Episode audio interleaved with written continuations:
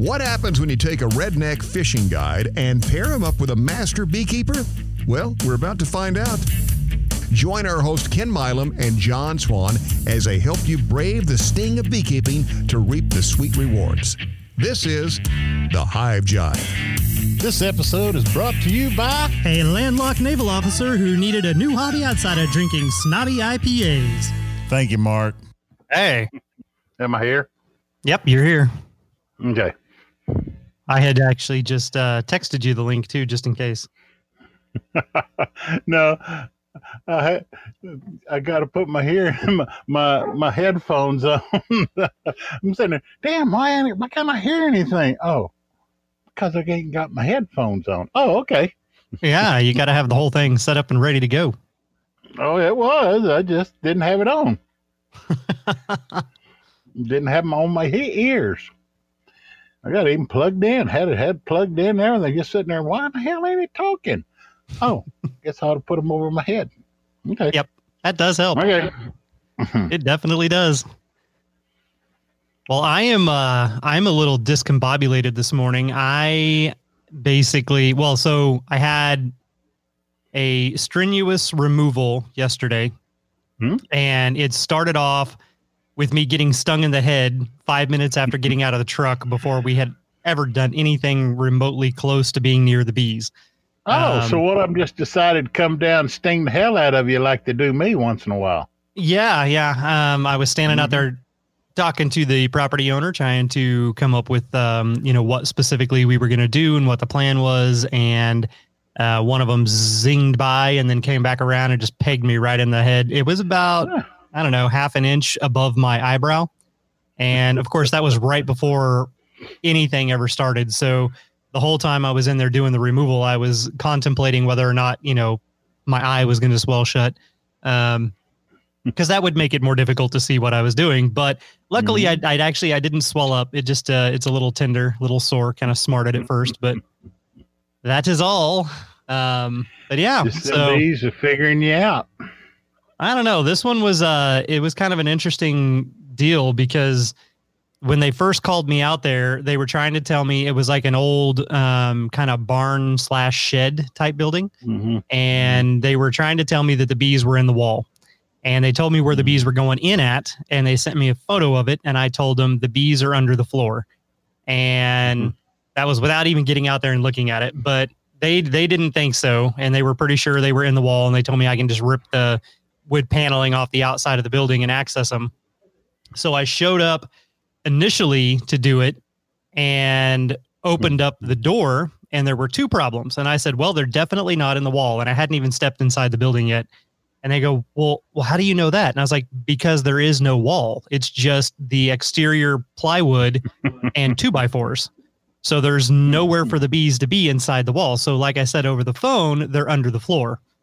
And they were like, "Oh," and I said, and, and they said, "So what's the what's the other problem?" And I said, "Well, you got all this shit in here. There was like 17 different air conditioner units piled in there, and then a giant double door, almost like a convenience store style refrigerator unit that would have like the sliding glass doors." Hmm? And that was setting directly on top of where the bees were. Now there was a hole in the hmm. wall where they were coming in and then going under the floor. So you could see the light shining and the floor was kind of sunken in where they were at. And I told him, I was like, well, we're going to have to schedule this for another day because number one, I'm not moving all this stuff. And I will leave you some suits so that you guys can move all of this stuff out of the building because I'm going to need access, access to, you know, X amount of square feet of the floor to do this. And so they got that accomplished. And then I went back out there yesterday to actually do the removal. And I've got to go back out there again today to catch any last little remaining foragers that may be missed um, any of the little. Meh, my brain doesn't. Yeah, but I, I was trying to think of the uh, stragglers. That was it. Yeah. Um, any of the stragglers that we missed from the the initial removal. So, so yeah, just uh, just fun times all the way around. Um, that's the second time in like a week that I've been stung in the head. Yeah, Um, um, say you got stung the other day, and when you had your suit on. Yeah, and that one got inside the suit. This one I didn't even have the suit on yet. Um, so my mom was asking me, uh, she's like, we need to really take a look at that suit and figure out where that leak is that those bees are getting in. And I laughed and I said, well, the first time I didn't have my ankle strapped up like I should, so that's probably where they got in. And I was like, the second time I didn't even have the suit on, so Yeah. it's Hmm. just how it works. But yeah, it's a oof. I, uh, bee removal season is is about over for us. We are winding down um, fairly quickly. Actually, we've got one more on the books, and uh, there may be one or two little ones that pop up here or there. But otherwise, I think we're going to be done with that for the year. Um, mainly just because I'm done with that for the year. so but the the closer to winter it gets the uh, more difficult it is actually because we only keep about four pieces of brood comb when we do a removal and that's not Right. enough for a colony to survive the winter so No. any removals we do after october have to be combined with uh, another colony basically so that they have plenty of you know it's like if we've got a weak colony we can go through there and combine those and that kind of helps bolster the one up and and potentially saves the other we usually keep the queen that was in the initial colony um, because we don't always necessarily know the you know the genetics and temperament and stuff of the removal bees unless the removal bees were just sweet as could be and we didn't notice any mites and there wasn't any you know signs of disease things like that um, then we might go ahead and keep the queen from the removal especially if it was a big thriving colony and we're going to combine it with a smaller colony that's not doing so great. So but it all kind of just depends. Um, you were telling me that uh, Max was just finishing up a couple of combinations that he had done with the newspaper combine.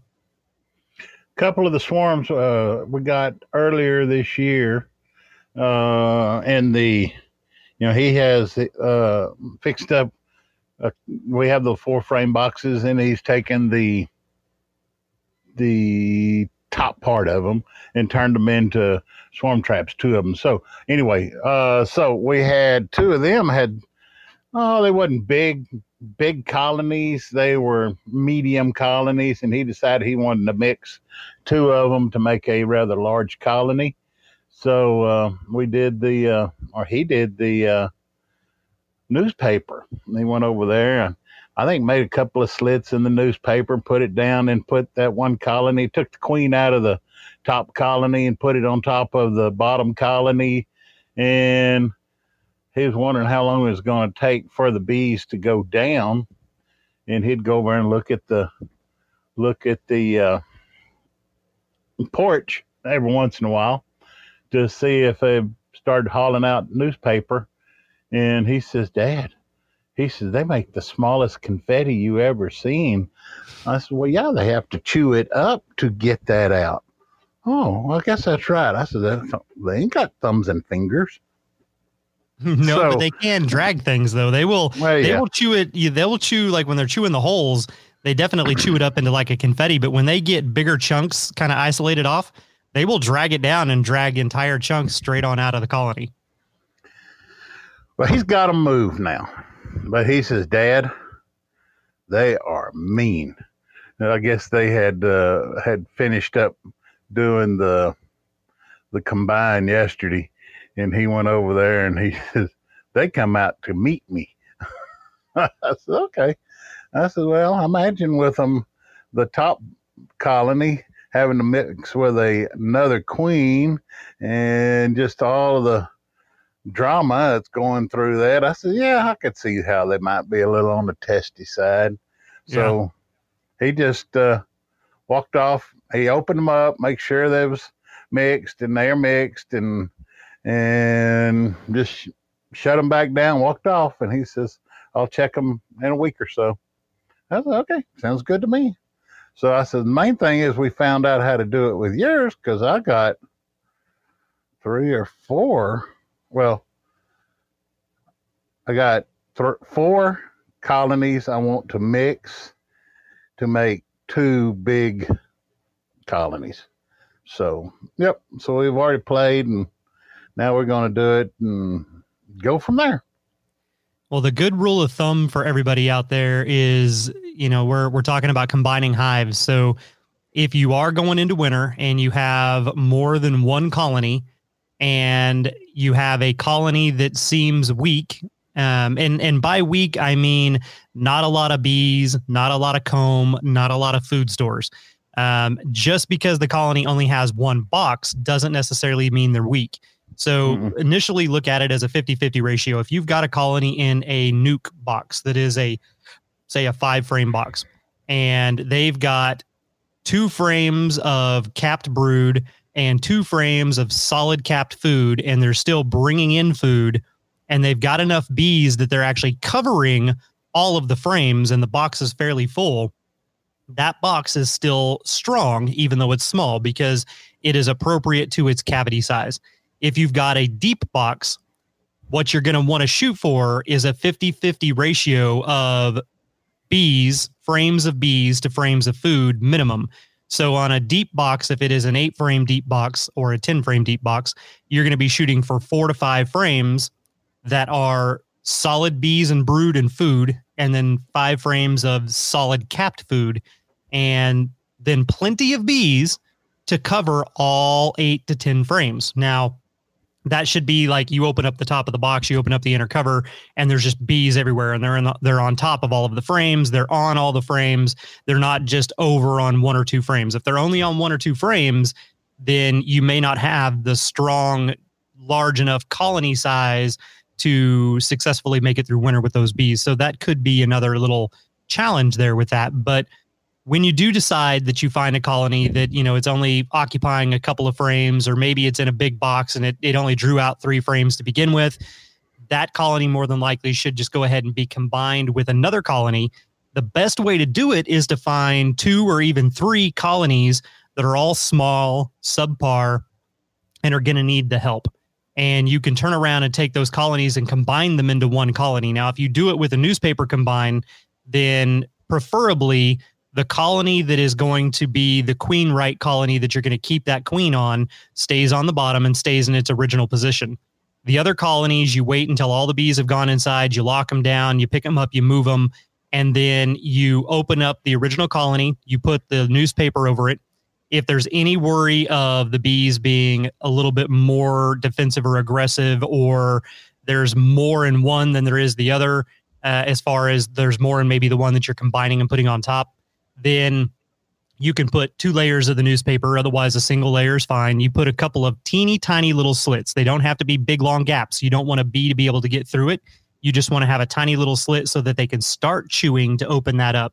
And that would be kind of like the equivalent of taking a steak knife and just barely poking it straight down to where it's maybe half the width of the knife itself. And that's it. You just put, you know, several of those between some of the frames and then you set that other colony directly on top of the newspaper.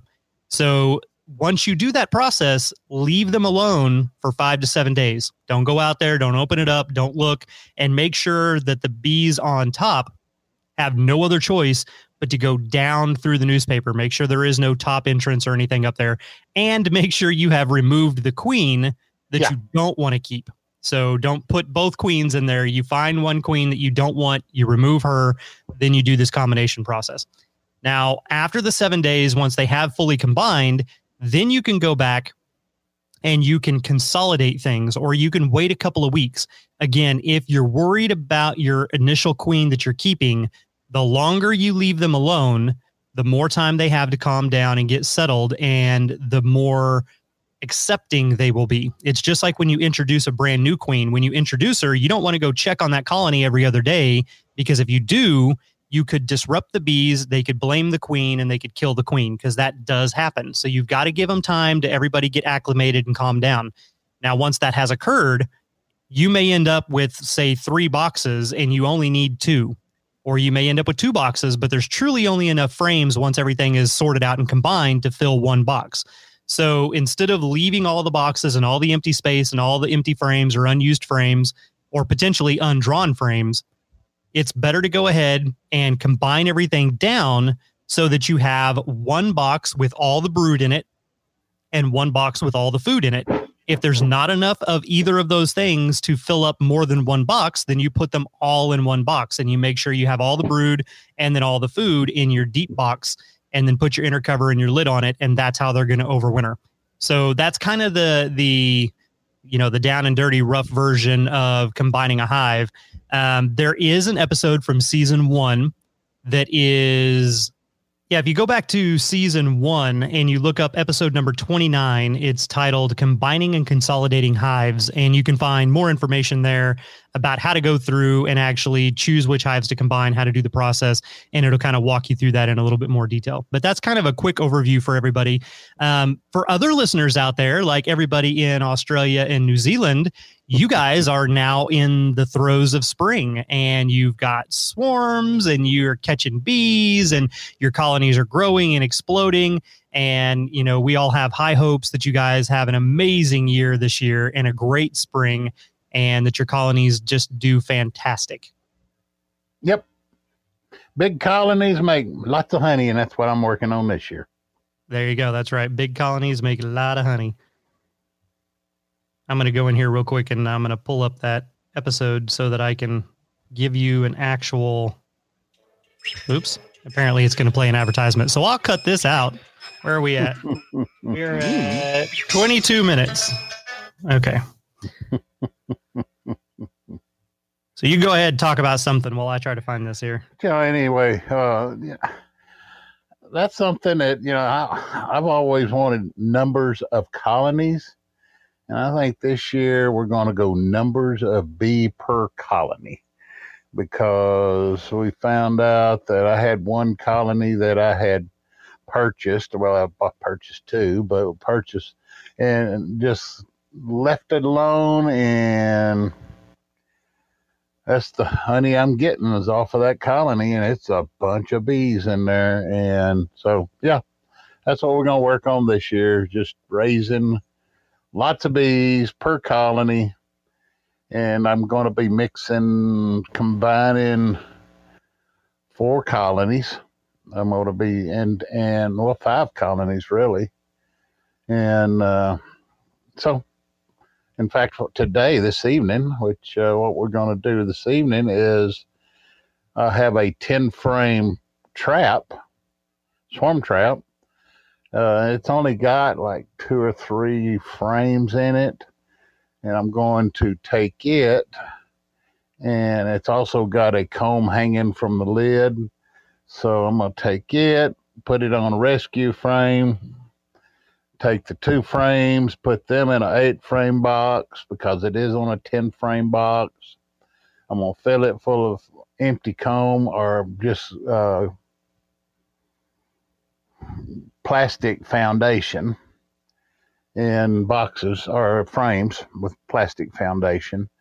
And then next week, I'm going to go mix it with the cutout and but you know boost it up with some numbers and see what happens see where it goes and see if we can make it a little stronger. And other than that everything is good up here. We have a great fall flow. I mean we're having a great fall flow up here.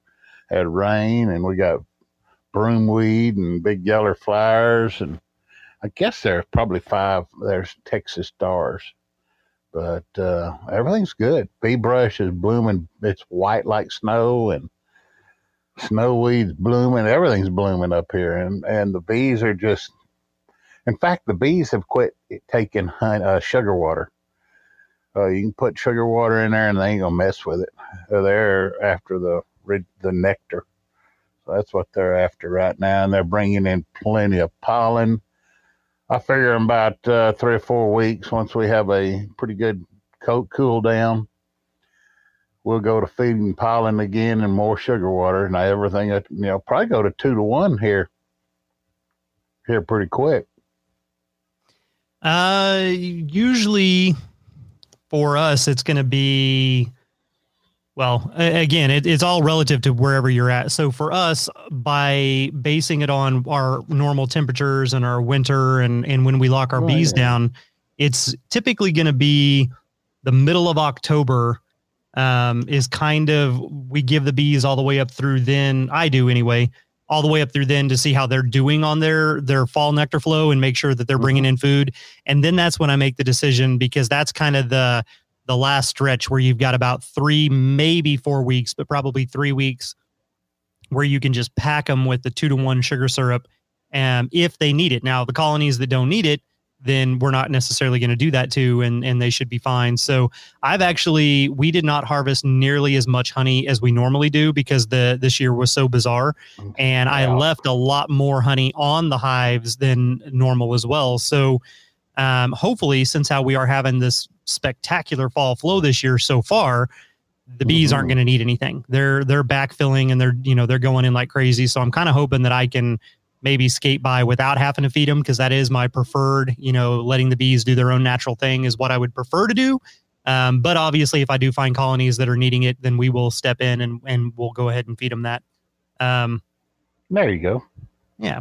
So yeah so you know kind of what you were saying about the making sure that you have one big strong colony that one colony that we that you're actually going to get your honey out of this year that colony is the one that we didn't do anything to we didn't split Nope. it we didn't, Didn't take any bees nothing. from it we didn't requeen it we didn't do anything like that to it and Nope. that colony is the colony this year that survived had a good you know good store of bees and actually gave you a, a decent amount of excess uh, nectar and honey that you could Yep. then turn around and harvest Yep. so it is definitely a positive if you can accomplish that if you can go through and get them to cooperate um, without you know because there's also hardships that come along with that as well so you know for those of you in the other countries where you are coming into spring your colonies are going to want to swarm like no matter what every colony tries at least once a year to go through and swarm and some of them will do it earlier in the spring some of them will do it later closer to summer or in the middle of summer um, unless you're out there at ken's place and then they do it like in the middle of the summer dearth like when it's hot as hell and there's no Yeah. food. Um, but they're all going to attempt to do it at some point. So your management practices going through constantly giving them comb down in the brood nest that they can be drawing out, fixating on, because if they're converting all that sugar into wax, they're not going to be converting it into royal jelly. And if there's not a buildup of royal jelly in their systems, they're going to reduce that swarm urge a little bit. But if you're constantly going through and manipulating that and doing the different things, that will help kind of prolong that and let that colony get bigger.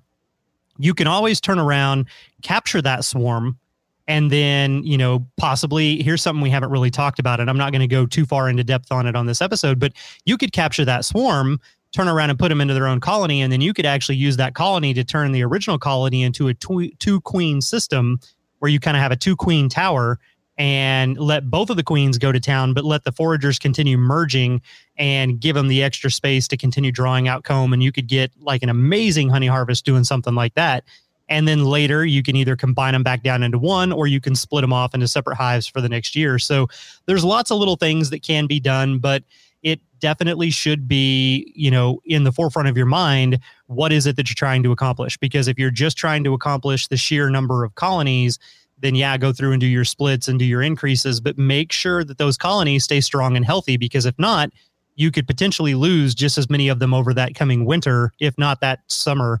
Um, as you made the split. So you may end up right back where you were. But if your goal is honey harvest, you need big, strong, healthy colonies. And if you were looking at, well, I got this one colony and I could split it into three colonies, those three colonies won't actually make you as much honey as that one colony if you would have left it alone. And that's kind of how the ratio of that works because it's all about the amount of bees inside the hive and the amount of workers needed to do all the internal tasks, and then the excess workers that can become foragers to go out and bring you that food and pull it back in. So that is definitely a good approach to have. Yep. And uh, we uh, well, we've learned the hard way, I guess. We lost a lot of bees and got a lot of bees and got a lot of swarms in. Basically, we're still at uh, at uh, square one, B one hundred one. So yeah, it's uh it's a learning process for damn sure.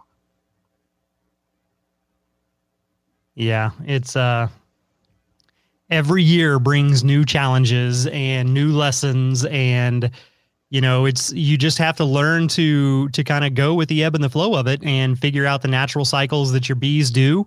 You have to figure out what nature is going to do and how that could affect the bees and how the bees are going to respond to that. Know when you should step in and help and when you should step away and let the bees do their own thing. Um, it's all about you know, paying attention to all of those different signs and then trying to find that harmony and balance between all of them to go through and, and actually be successful at it. And it can absolutely be frustrating. Um, definitely, don't get me wrong.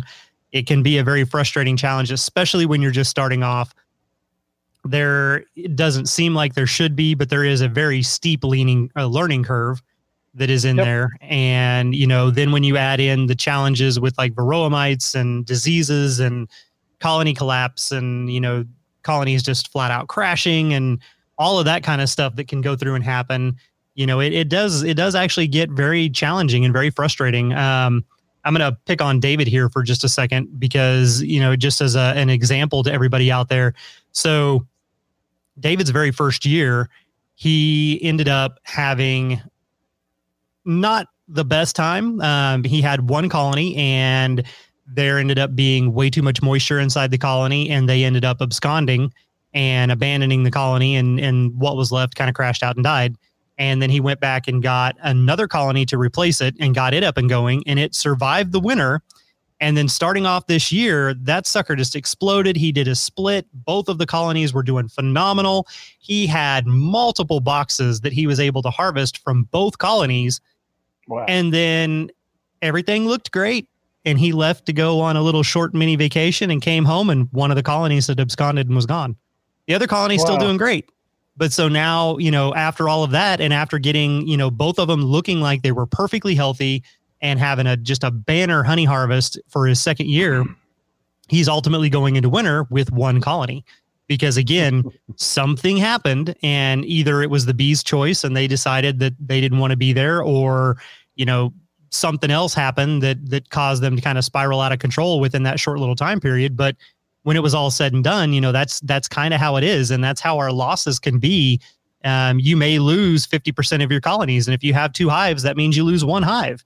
And that can be frustrating. It- but it's better to have two and lose one than to have one and lose it because then you have none. And that's one of the reasons a lot of your beekeeping associations will tell you, oh, you need two hives. You really need two hives. You can compare and you can contrast. You can share resources between them. And then ultimately, worst case scenario, and it's not the one that they really want to advertise, but worst case scenario, if you lose a colony, well, then that next spring you could potentially split the existing colony and then get back to at least having two if that was kind of your goal. So it uh, it really can be a challenge for sure. Um, but there are just as many rewards as there are frustrations. So I will counter with that. You know, it, it is definitely still something that in the right scenarios, when you've got bees that are doing their thing and they're very calm and chill and zen, it can become a very stress relieving experience, you know, and that's only when the bees are not like covering your body and trying to kill you. Um, does it become a stress relieving experience instead of a stress inducing experience? But you know, it, it just happens. It kind of comes and goes, and it depends on our beekeeping styles and how many hives we have and the challenges for that year. You know, the bees may be the sweetest things in the world all the way up until the summer dearth or the winter dearth, even. Uh, and then at that point, there's no food out there for them, and the resources they have are all they're going to get, and they will defend it ferociously.